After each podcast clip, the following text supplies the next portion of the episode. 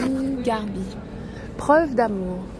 Euh, Est-ce que vous pouvez nous planter le décor et surtout votre façon d'opérer, votre processus de Ouais, création? Tout à fait. Alors, euh, donc, preuve d'amour, donc c'est un sujet qui parle des, euh, des homicides conjugaux et plus précisément des féminicides conjugaux, c'est-à-dire des cas où les femmes euh, sont, où les femmes sont, où les victimes sont des femmes en fait. Je me suis euh, intéressée qu'à ces cas-là, donc pas au cas où les, hommes étaient victimes de leur compagne, et sur les années 2016, 2017 et un petit peu 2015. Euh, en fait, euh, j'ai fait tout un travail de recherche journalistique ou euh, sur le web. J'ai euh, enfin, j'ai fait des recherches de tous les articles en fait, qui étaient parus sur le- les cas d'homicides conjugaux en France.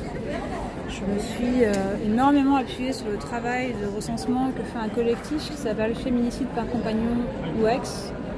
Ce sont des, militantes, euh, principalement des militantes d'ailleurs, je ne suis pas sûre qu'il y ait beaucoup, de- je crois qu'il y a des militants, mais c'est un collectif anonyme.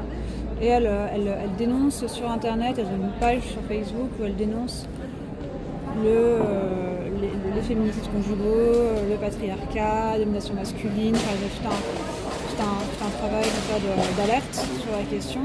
Et depuis 2016, elles, euh, elles, elles listent tous les cas qui paraissent dans la presse. C'est vraiment un travail exhaustif qu'elles font.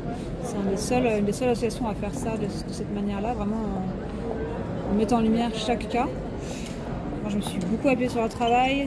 J'ai en fait euh, relu toutes leurs bases de données, tous les articles qu'elles euh, qu'elles avaient publiés, qu'elles avaient postés. J'ai fait un espèce de, de- de listing où j'ai voilà, re- recompulsé tout ça. J'ai croisé, j'ai les sources, cherché des, des articles complémentaires pour essayer de vraiment euh, faire un recensement euh, précis de tous les cas en 2016-2017. Et à partir de là, donc comment est-ce que vous avez sélectionné ces, ces- ces objets ces- Eh ben, à partir de là, c'était ouais, toute la question du, du comment comment parler de parce qu'en fait j'ai étudié près de 260 cas avec des mots opératoires euh, en, voilà en recensant tous les, prénoms, les, noms des victimes, leurs âges, le- leur lieu d'habitation, les mots opératoires qui avaient été euh, utilisés.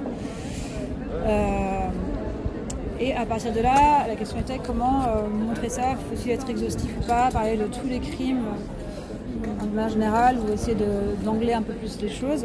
Et j'ai trouvé qu'en fait, se concentrer sur les objets du quotidien finalement, les objets qui sont euh, pas supposés être des armes et qui sont utilisés comme armes. euh, c'était, Potentiel. c'était un, ouais, comme un potentiel.